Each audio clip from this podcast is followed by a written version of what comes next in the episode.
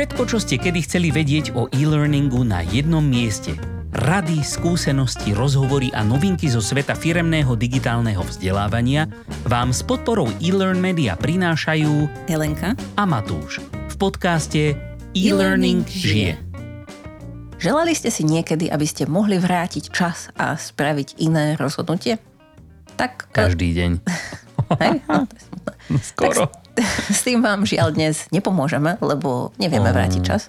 Ale môžeme pomôcť študentom našich e-learningov, aby si os- aspoň v niektorých situáciách nemuseli želať, že by ten čas vrátili. Takže Mhm. z toho vyplýva, že dnes sa budeme baviť o scenároch a potom špecifickejšie o vetvených scenároch v e-learningu. Tak eh, Matúš, vedel by OK. si povedať, čo to je? Tie scenáre? Čo je scenár? To keď píšeš knižku, ale nie je to prečítanie, ale je to prehranie. No, je to vzdelávanie pomocou kontextu, alebo teda pomocou toho, že študentov alebo vzdelávajúcich sa hodíme do situácií zo skutočného života a necháme ich sa v tom poriadne vymáchať, ale necháme ich e, robiť rozhodnutia také, aké by robili v skutočnom živote. Takže je to taká trošičku vymákanejšia forma bežných testov, ktoré poznáme, lebo však aj o tom si budeme vraviť, že to môže mať rôzne podoby, tie scenáre, ale jednoducho ide tam hlavne o to, že to obsahuje práve ten kontext. A ten kontext by mal vychádzať zo skutočného života. Mhm. Chceš k tomu niečo dodať? Um, Pretože akoby to nie je definícia ako taká, lebo však definícia pravdepodobne ani úplne ne, neexistuje. Hej, tak ako štandardne si človek predstaví taký scenár filmový, napríklad ako si to ty načal, tak toto nie je. ale, Mhm, presne. ale je to tomu veľmi podobné. Ako keby sme napísali to, čo sa môže stať v skutočnom živote a nechali toho človeka, nech si to prežije. A buď pozrie, alebo prežije. A vlastne tým pádom, ak si to len pozerá, tak je to skoro ako filmový scenár. Keď som sa teraz nad tým tak zamyslela. Hej no, ako keby to, bolo, keby to bolo dokonalé, keby sme to chceli robiť fakt poriadne, tak čo by to malo byť na nerozoznanie od skutočnosti.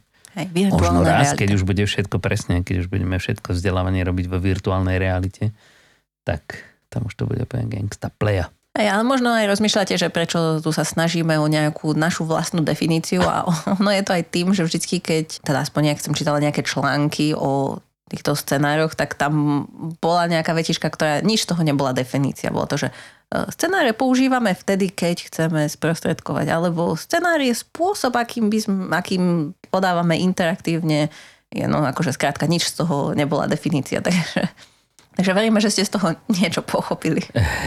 Ale aby sme teda zároveň vyvrátili to, že by sme sa snažili variť z vody, tak toto skutočne existuje a vychádza to z vecí, ktoré majú svoje definície, z normálne seriózne publikovaných teórií.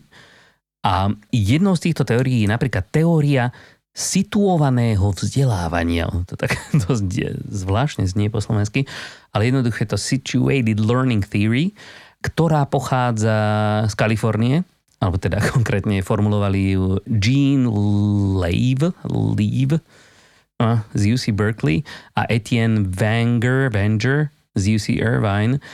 A jednoducho táto teória hovorí o tom, že najlepšie sa učíme vtedy, keď sa učíme v kontexte, v ktorom budeme neskôr naučené aplikovať. Hej? Mhm. Pretože akoby to vychádza z toho, že väčšina učenia aj tak prebieha neformálne, teda respektíve nezámerne. Hej, že bez toho, aby sme tomu hovorili, že teraz sa učíme, alebo teraz sa ideme učiť, jednoducho v prostredí, v ktorom sa nachádzame, e, sa snažíme niečo pochopiť alebo niečo urobiť. A to je práve to učenie. No a na to nadvezuje potom teória situovanej kognície. Ďalšie, ako takto to prekladám rýchlo z angličtiny, je to Situated Cognition Theory. A tá má viacej autorov teda s dlhými menami, ale to dobre poviem aspoň priezviska Brown, Collins a uh to je to, to, zaujímavé meno Dugwid, neviem, Dugwid sa to píše. Ale je to Američan. No a opäť sú to ľudia z Kalifornie. No a táto teória hovorí o tom, že vedenie je neoddeliteľné od robenia. Hej? že jednoducho všetky vedomosti, ktoré sa snažíme získať alebo ktoré potrebujeme pre nejakú svoju prácu, sú, sú viazané na aktivity, ktoré sa nachádzajú v nejakých e, kontextoch. Hej? A ten kontext môže byť sociálny, kultúrny alebo, alebo fyzický. Takže toto, takže akoby nejaký ten, taký ten seriózny teoretický základ tam je. Nevymysleli sme to my, ale vyzerá to tak, že viacej ľudí sa venuje tomu, že to skutočne funguje a že je to dobré. Hej, nevymysleli sme to. Vy, my vymyslel to niekto iný, ale zároveň dokázal, že to funguje. Aspoň niekedy. Presne. Čiže áno, o tých scenároch sa chceme baviť, pretože súvisia s učením a teda vieme sa vďaka ním aj niečo naučiť a vieme ich využiť aj v e-learningu. A okrem toho, že teda to súvisí s tým kontextom, ktorý nám dáva veľkú výhodu v tom, že sa to ľudia vedia naučiť, ako si povedal, ako tie štúdie hovoria, tak zároveň tak trocha si požičiava aj niektoré prvky zo storytellingu, čo sme sa tiež už bavili dávnejšie, že toto je metóda, ktorou sa ľudia učia odjak živa, takže je nám taká blízka a tiež napomáha tomu učeniu. A, za, a zároveň, keď sa teda venujeme tým scenárom, alebo keď teda prechádzame tým scenárom, tak e, nie je to len o tréningu tých vedomostí, ale naozaj, že tam zapájame aj iné kognitívne činnosti, ako riešenie problémov, uvažovanie, alebo že musíme aplikovať tie vedomosti, ktoré máme. Čiže je to ako keby tiež také učenie sa z inej strany, keby som povedala náročnejšie, ako keď si len opakujeme fakty. No a dalo by sa povedať, že takou výhodou je aj, že ľudí to časti, často viac baví, ako iba obyčajne si čítať text alebo robiť nejaké obyčajné testy a cvičenia. By som povedala, že je možno, je to také, hlavne v e-learning by som povedala, že je to také um, vizuálne a aj používateľský atraktívny prvok, že keď niekomu hovoríte, a máme tento úžasný e-learning, kde je tento nejaký scenár alebo vetvený scenár, tak je to väčšinou pozitívna vec. Hej, No super, takže, takže vyzerá to že, to, že to teda funguje a že bez toho sa nepohneme ďalej, ale predsa len nepoužívame to úplne vždy. A možno je to aj preto, že to má nejaké nevýhody. Čo? Mhm. Je to možné. Je to vlastne pravdepodobné. Ale teda k tomu, že nepoužívame to vždy, treba povedať, že nie na každú situáciu sa to hodí. Hej, že sú situácie, ktoré si chceme natrénovať týmto spôsobom a sú situácie, ktoré nie. Ale v prípade, že by sa nám to hodilo, a nepoužijeme to, tak väčšinou aj tie nevýhody, ktoré som aj hľadala, že aké nevýhody to ešte môže mať, tak väčšinou tie, ktoré som našla, súviseli len um, s tým, že je náročné takýto scenár vyrobiť. Hlavne, ak je teda scenár vetvený, má potom veľa možností, je to príliš komplexné a tým pádom to dlho trvá aj vymyslieť, aj spraviť a tým pádom to viacej stojí aj času, aj peňazí. A to znamená, že často sa práve na týchto faktoroch zastaví to, že nejdeme použiť vetvený scenár, alebo akýkoľvek, ale ten vetvený hlavne, lebo nemáme na to čas a peniaze. Alebo trpezlivosť. A to je jediná nevieda? Či ešte niečo? No tak v podstate toto boli tie, ktoré som našla. Že ak je to v situácii, kde sa to dá použiť. Inak e, potom samozrejme nevýhoda by mohla byť, že to používame tam, kde to netreba a to, tam to nepoužívame. Hey človek len potrebujeme oznámiť jednoduchú informáciu a k tomu mu dáme nejaký polhodinový vetvený scenár. Hej. Jej, preba, už ma pustíte. No, dobre. Tak neviem, inú nemám. No a vravela si o tom vetvenom scenáre. Poznáme aj nejaké iné scenáre ako vetvené? Sú aj nejaké nevetvené? No tak... Alebo čo je to ten vetvený scenár a aké sú iné? ja by som možno začala tým iným, ktorý je možno taký podobnejší tomu filmovému scenáru. Hej, že si nalinkujeme nejakú situáciu, ktorá sa môže stať a tu tomu človeku odohráme. Mm-hmm. Takže to je len taká, taká jedna, jedna situácia? Hej, v zásade taká jedna situácia. Je, je lineárna situácia by sa dalo nazvať. Hej. Že človek sa nejak rozhodne, ale ďalej už to nemusí pokračovať. Mm, hej, napríklad. Okay. A potom vetvený scenár je ako keby ako keby nám dáva možnosti ocitnúť sa vo svete mnohých možností. Ako som na začiatku začala tým, že ziste si, že by ste niekedy chceli spraviť iné, alebo teda vrátiť čas a zmeniť to, čo ste spravili, alebo svoje rozhodnutie, tak to je vlastne to, čo nám ten vetvený scenár umožňuje. Že ako keby sa môžeme ocitnúť v svete, kde si môžeme pozrieť, aký dopad bude mať naše rozhodnutie. To znamená, že v prípade, že ja neviem, že prechádzam cez cestu, hej, ja mám možnosti, že pozriem sa najskôr vpravo, pozriem sa najskôr vľavo, tak e, si vyberiem jednu z týchto možností. Hej? A keď sa pozriem najskôr vpravo, tak uh, mám možno zrazí auto. Ale môžem sa vrátiť a môžem si vybrať tú druhú možnosť. A tá má samozrejme iný výsledok. Teda nie úplne samozrejme, ale teda zvyčajne nás vedie iným smerom. Takže ten vetvený scenár nám vlastne umožňuje vyskúšať si ako keby prežiť nejakú situáciu, ktorá môže mať aj viac krokov a vetvený je, pretože sa tie možnosti sa rozširujú. Za každým ďalším rozhodnutím vzniká ako keby ďalšia vetva možných rozhodnutí. Takže keď sa na začiatku nerozhodneme dobre, tak čím ďalej, tým je to už len horšie a horšie. Proste si vyžereme to svoje rozhodnutie až do poslednej kvapky. Tak to asi závisí od toho scenára, lebo e, sú scenáre, kde sa napríklad vieme rozprávať s klientom a môžeme začať zle, že môžeme ne, neprimerane zareagovať, ale potom v priebehu toho rozhovoru to vieme vylepšiť, ak robíme ďalej dobré rozhodnutia. V prípade, že nás razí auto, tak už to ako lepšie nebude. Ale tam myslím, že ani nepotrebujeme moc vetviť ďalej. Hej, hej, iba že by sme chceli nejaký posmrtný život tam ešte dať, alebo čo, ale... Hej. No dobre, takže vetvené scenáre. Hej. A teda pri tých vetvených scenároch väčšinou oni môžu narazť do veľkej komplexity, do veľkej šírky, by sa dalo povedať. Ono sa to väčšinou zobrazuje ako taký strom, ktorý má vetvy. Vetvený scenár a vlastne každá tá vetva má ďalšie vetvičky. A Nemusia byť tieto scenáre až také zložité, preto sa väčšinou rozdeľujú to vetvenie na práve a nepravé vetvenie a také práve je presne toto, čo nám generuje tých mnoho možností a naozaj môžeme skončiť na rôznych miestach. Ale niekedy chceme tomu človeku približiť len konkrétny správny smer, ale chceme mu dať vždy na ceste tie možnosti, aby sa rozhodol zle, ale nechceme ich ďalej rozvíjať. A to sa volá väčšinou nepravé vetvenie.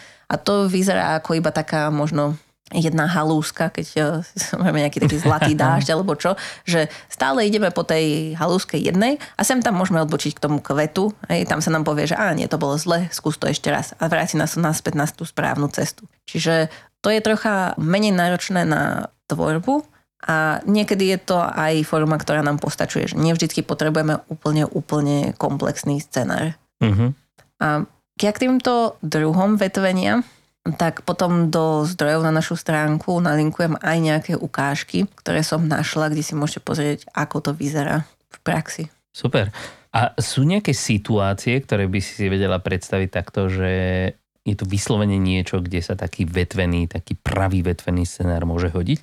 Alebo kde by si radšej použila vetvený a kde nevetvený? Uh, trošku oh. podpásovečka, lebo toto sme netrénovali. ako všetko ostatné. Um, ja by som povedala, že ten vetvený scenár, napríklad keď som rozprávala o tom, ako sa rozprávať so zákazníkom, tak no, si pomáham tým, že toto som už videla spravené.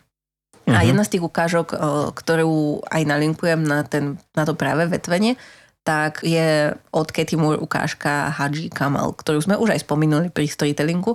A ono je to vlastne ukážka toho, že ako sa rozprávame s nejakým človekom lokálnym vo vojnovej zóne, kde sme práve nasadení, lebo to bolo pre vojakov spravené a vlastne treba získať jeho dôveru.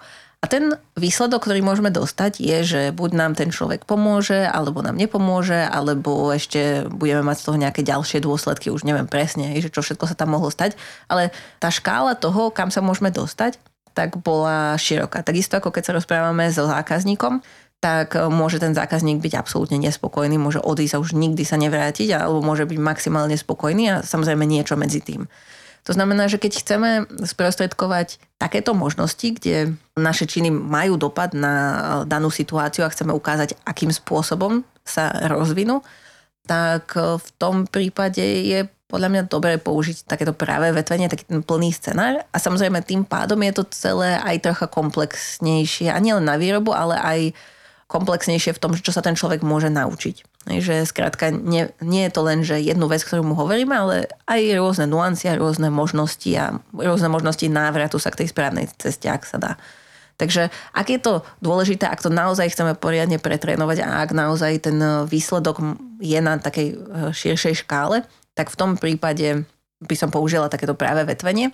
No a to nepravé, alebo taký iba ten dá sa to nazvať aj nevetvený scenár, tých vetiev tam naozaj moc nie je, to sú iba také odrezky, tak e, to sa dá použiť, keď niekomu chceme ukázať nejaký správny postup a nechceme ho zaťažovať tým, že ja neviem, napríklad, keď mám klienta na pobočke, hej, a mu vysvetľujem banke a mu chcem prejsť od jeho založenia až po nejaký ten produkt a teraz si poviem, že mám na začiatku na výber, že, že ja neviem, nájdem si ho v databáze, identifikujem ho alebo ponúknem mu riešenie, hej, a že, že nemusím ísť do tých zlých detajlov, lebo viem, že hneď na začiatku by ma to ako keby zastavilo a nechcem sa tomu venovať hneď, hej, že nejdem mu teraz hneď ponúkať riešenie a potom zistím, že som ho ešte asi nevypýtala občianský preukaz a teda nič si nemôžem zapísať napríklad. Vtedy ho vieme ako keby hneď nasmerovať na tú správnu cestu. Lebo niekedy sa môže človek potom ponoriť do veci, ktoré s tým až tak nesúvisia a a, a je to zbytočné. Takže v takom prípade by som volila taký ten, no, takéto nepravé vetvenie. Veď tu platí to staré, dobré, zlaté pravidlo, že menej je viac. Nie niekedy, ale takmer vždycky. Takže presne, ako nepreháňať to s ničím. Ani, ani s tým perfektným vetveným scenárom to netreba vždy preháňať. Ale je pravda, že keď sa snažíme niekoho naučiť komunikovať s ľuďmi, tak tam, tam to vetvenie dokáže veľmi pomôcť, pretože ľudia vedia byť rôzni. A nie na každú situáciu dokážeme jednoduchým nevetveným scenárom alebo nejakým jednoduchým testíkom bez akéhokoľvek kontextu pripraviť človeka. A možno v tej komunikácii to je jedna z tých vecí, o ktorej sme sa bavili už aj predtým, je, že tú spätnú väzbu v rámci vetveného scenára, či sme urobili naše rozhodnutie správne alebo nie, tak nedostávame vo forme správne, nesprávne, ale vidíme to skôr na dôsledkoch našich činov. Čiže je to tiež ako keby lepšie zapamätateľné v tomto prípade. To je taká ďalšia výhoda, ktorú som si spomenula. No a keď už sme pri tých vetverých scenároch, asi na to, aby sme ich vytvorili, tak je dobre poznať možno nejaké nástroje. Napadajú ťa nejaké, okrem teda nejakých tých obvious, ako je articulate storyline, dá sa aj v niečom inom robiť vetvený scenár? Takto sú dve veci, ktoré by sme ako keby potrebovali. Lebo napríklad v storyline, ako si spomenul, tak ten vetvený scenár vyrobíme do jeho konečnej podoby. Ale možno tá dôležitejšia časť je nadizajnovanie toho scenára. Uh-huh. Lebo tým, že tie možnosti sú niekedy také komplexné, tak nie je úplne jednoduché si to napísať. No, do Wordu určite nie, do Excelu sa to dá, ale tam je to tiež uh, nie až také prehľadné, lebo keď človek potrebuje pridať nejaký riadok, sa mu to celé môže rozhasiť, takže nie je to úplne, nie sú to úplne ideálne nástroje, takéto bežné, ktoré používame. Ešte... Lepšie nejaké mindmapy, nie? Uh, hej, dajú sa na to použiť akékoľvek softvery, ktoré v podstate robia mindmapy. A takisto z tých ofisovských ešte ja niekedy napríklad používam PowerPoint, ak to nie sú úplne že komplexné a dlhé scenáre, lebo tam si človek môže vytvoriť krabičku a keď si dve krabičky pripojí správnym spôsobom nejakou čiarou, tak potom, keď posúva krabičku, tak tá čiara tam drží. Keď si tam je takto, ako normálne nakresliť si proste schému na PowerPointe. Ja som myslel, že akoby vytvoriť scenár v PowerPointe, lebo aj to už som robil a dá sa to. Hej, to sa dá, lebo no, len je to trocha zložitejšie ako v tom storyline. Trošilinku, ale nie je to, nie je to úplne nemožné. Nie je to nedosiahnutelné. Hej. Takže ako keby v prípade tej tvorby toho scenára, teda respektíve tak dizajnu toho scenára, kde si potrebujete rozkresliť všetky tie možnosti, tak by som použila, teda ako PowerPoint naozaj len keď je toho málo, lebo keď je tam veľa tých vrstiev, tak potom to sa tam samozrejme nezmestí na ten slide a je to neprehľadné. A akýkoľvek nástroj na tvorbu mindmapy, ako napríklad Xmind, alebo potom nástroj, ktorý veľa ľudí na toto používa, je to aj nástroj, ktorý je na to určený, sa volá, že Twine, ten používa napríklad aj Katy Moore. A ja potom tam nalinkujem aj mm-hmm. jej stránku o vetvených scenároch a tak a ona tam má aj ukážky a má tam aj tento nástroj nalinkovaný, ale aj ten nalinkujeme. Tak on je taký, že tiež si to tam viete nadizajnovať, jednoducho, že teda dáte si tam tie krabičky a oni sa poprepájajú a viete si tam nastaviť aj tie jednotlivé prepojenia medzi nimi a ľahko si to tam viete posúvať, ale navyše tento Twine, tak on v podstate z neho si to viete aj vyexportovať. A viete si z neho ako keby vyexportovať funkčný scenár a je to nástroj, ktorý je zadarmo. No pekne. No a potom je nástroj, ktorý je nie zadarmo a ten sa volá, že Branch Track, ale musím povedať, že pre mňa má oveľa intuitívnejšie prostredie ako ten Twine, lebo možno je aj troška jednoduchší a tiež vám ako keby vie vygenerovať taký ten potom konkrétny scenár, ale myslím, že ten je dosť drahý a mám pocit, že je teraz nejak integrovaný, neviem, či z lektorov alebo tak, ale asi sa dá kúpiť aj sám, ale neviem, že či by ste do toho išli len kvôli tomu, aby ste si mohli nakresliť scenár. Nie teraz v akcii na Black Friday? To, to neviem, naozaj som nepozerala. Len teda ho poznám a viem, že oni, sa, oni vyrábali tento nástroj presne kvôli vetveným scenárom iba. Takže... Aha. Čiže to sú veci, ktoré odporúčam na kreslenie si tých scenárov, alebo potom papier, ale to, ten sa až tak ľahko nemení. No, Ale pozri, branch track je normálne má aj free plan. hej? Free forever. No, neviem teda, ako ne, nejdem rýchlo čítať eh, nejaké veci, ktoré tam sú, ale je to teda len pre... Aha, jeden na jeden scenár. Hm. Takže keď chceš, môžeš ho potom vymazať. Neskôr to už ide tisíc dolárov, potom 4 tisíc dolárov. Aj, ako vravím, Akože- dosť drahý. Man, that escalated quickly. Ale keď začínali a boli malí, tak eh, to bolo ako naozaj na to dizajnovanie ako veľmi dobrý nástroj. Mhm. No a potom, ako si povedal, tak druhá eh, strana mince je, že v akom autorskom nástroji to preniesť do e-learningu a tu by som povedala, že akýkoľvek nástroj ako Articulate Storyline, ktorý má pokročilé funkcie, kde si viete prepojiť tie jednotlivé slajdy. Respektíve, možno nemusí byť taký zložitý ako Storyline, možno môže byť ako ten PowerPoint, len potom veď to- sú tam niektoré No. obmedzené funkcie. Hej. No ale to som chcel povedať, že akoby v, tej, v tom vetvení nejde nutne vždy o tie, o tie najpokročilejšie funkcie. Áno, niekedy to potrebuješ akože cez rôzne tie premenné poprepájať, ale častokrát proste dokážeš povedať, že keď sa človek rozhodne takto, tak sa vráti tam alebo pokračuje tam. Takže akoby stačí len pospájať tie slajdy. No. Len musíš presne vedieť, že ktoré je kam. Hej. Jedine, že by to bolo taký ten scenár, akože si vravila, že začneš zle a potom to vylepšíš, lebo to som videl také, kde ti to ukazovalo nejakú takú, nejaký taký status bar, kde keď si akože zle pôsobila na toho klienta, tak, to bol, tak ti to ukázalo červené a čím lepšie si pôsobila, tým to bolo viac zelené. Takže toto asi, takéto e, veci by už bolo treba riešiť cez nejaké premene, ale pokiaľ ide čisto len o to vetvenie, tak to sa dá urobiť fakt aj v tom PowerPointe. Áno. E, Presne to som myslela tými pokročilými funkciami, Mhm. že keď tam máme niečo také, čo nezávisí úplne od toho, kde sa nachádzam v tom scenári, respektíve Aha. v tom PowerPointe by sa to dalo tiež spraviť. Len by si vlastne musela ako keby tie vetvy na novo okopírovať a by si ešte milión navyše slajdov. Hej, no. Takže, 5000 slajdová prezentácia. hej. A to už asi za to úplne nestojí. Tak Ale tak pozri, keď sa ti nechce platiť proste za takéto nástroje, tak vieš, a máš hej. na počítači platíš buď peniazmi, alebo časom. Hej, no presne. No super. Takže, takže akoby nástroje, ktoré... A ešte perfektný nástroj, ktorý si nespomenula práve na to vytváranie tej štruktúry. Nástroj, ktorý síce nie je úplne zadarmo, ale typujem, že väčšina z nás ho má doma. Whiteboard. Super vec. Sú ľudia, ktorí majú do, dokonca celé také tie, tie smart walls v, v kanceláriách. Také tie proste popisovateľné steny, alebo niektorí to majú aj doma, kvôli deťom. alebo niektorí to majú doma bez toho, že by to plánovali a deti to aj tak na to prišli, na túto funkciu steny. To je náš prípad. Otázka je, že či Proste. ju viete potom obmieniať, alebo... Ale jasné, tak znovu to namaluješ. Čo? Asi to do nekonečna nepôjde, ale tak raz za čas proste e, to všetko zoškrabeš, na, na novo obmietneš a ideš ďalej. No dobre, no aby sme sa zase príliš nerozvetvili, keď už sme pri tej téme, tak ako by by sme to tak ukončili? Máš nejaký, nejakú dobrú radu pre ľudí? Ja by som povedala, že zo všetkých tých zdrojov, ktoré sme našli, tak všetky smerujú k tomu, že tie vetvené scenáre sú dobrý prostriedok na učenie sa a ľudia ich majú radi v rozumnej miere. A teda by som vám odporúčala to aspoň vyskúšať. A ak ste to už vyskúšali a náhodou s tým máte nejaké skúsenosti, tak nám môžete o tom dať vedieť na našej LinkedInovej stránke e-learning žije a my sa radi pozrieme aj na príklady alebo si vypočujeme vaše skúsenosti s vetvenými scenármi alebo aj s obyčajnými. Presne tak.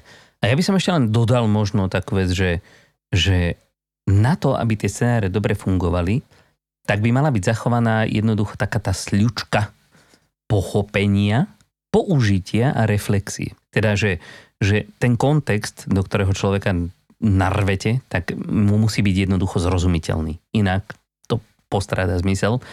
To použitie je to, že to, čo ste to, čo on vie, alebo si myslí, že vie, alebo ste už to predtým ho to naučili, tak musí mať možnosť aplikovať, ale na základe jeho rozhodnutia musí dostať aj feedback, aby vedel reflektovať na to svoje rozhodnutie a sám potom uznať, či bolo správne alebo nesprávne.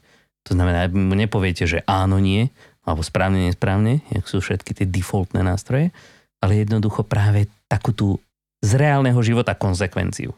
Jak si vravela o tých autách, ktoré ťa prejdú. Mhm. Že to by bolo pekné, keby si skočila na cestu a tam by ti vyskočilo červené svetielko, že nesprávne. Bolo by to ti tam väčšinou vysko- vyskočí červené auto a urobí... Aj, ale keby si sa mohol vrátiť naspäť na miesto, čo vlastne môžeš v každej počítačovej hre, keď si to uložíš, tak um, by to bolo fajn Aha. asi. Hej, no. Tak to ďaleko ešte nie sme, ale obávam sa, že aj tam spejeme. No dobre. Že by Takže sme toľko to. nevedeli, že sme v Matrixe. Potom sme už dávno tam. Šľakatera. No dobre, už, už moc vetvíme. Takže používajte vetvené scenáre, kedykoľvek sa vám to hodí, keby ste si nevedeli s čímkoľvek rady, viete, kde nás nájdete. No a všetky zdroje, ktoré sme dnes použili, samozrejme nájdete nalinkované na našej stránke elearnmedia.sk lomka podcast. Tak, a my sa už teraz tešíme na stretnutie s vami opäť o týždeň. Do tej doby sa majte pápa. Majte sa. Teda, majte sa.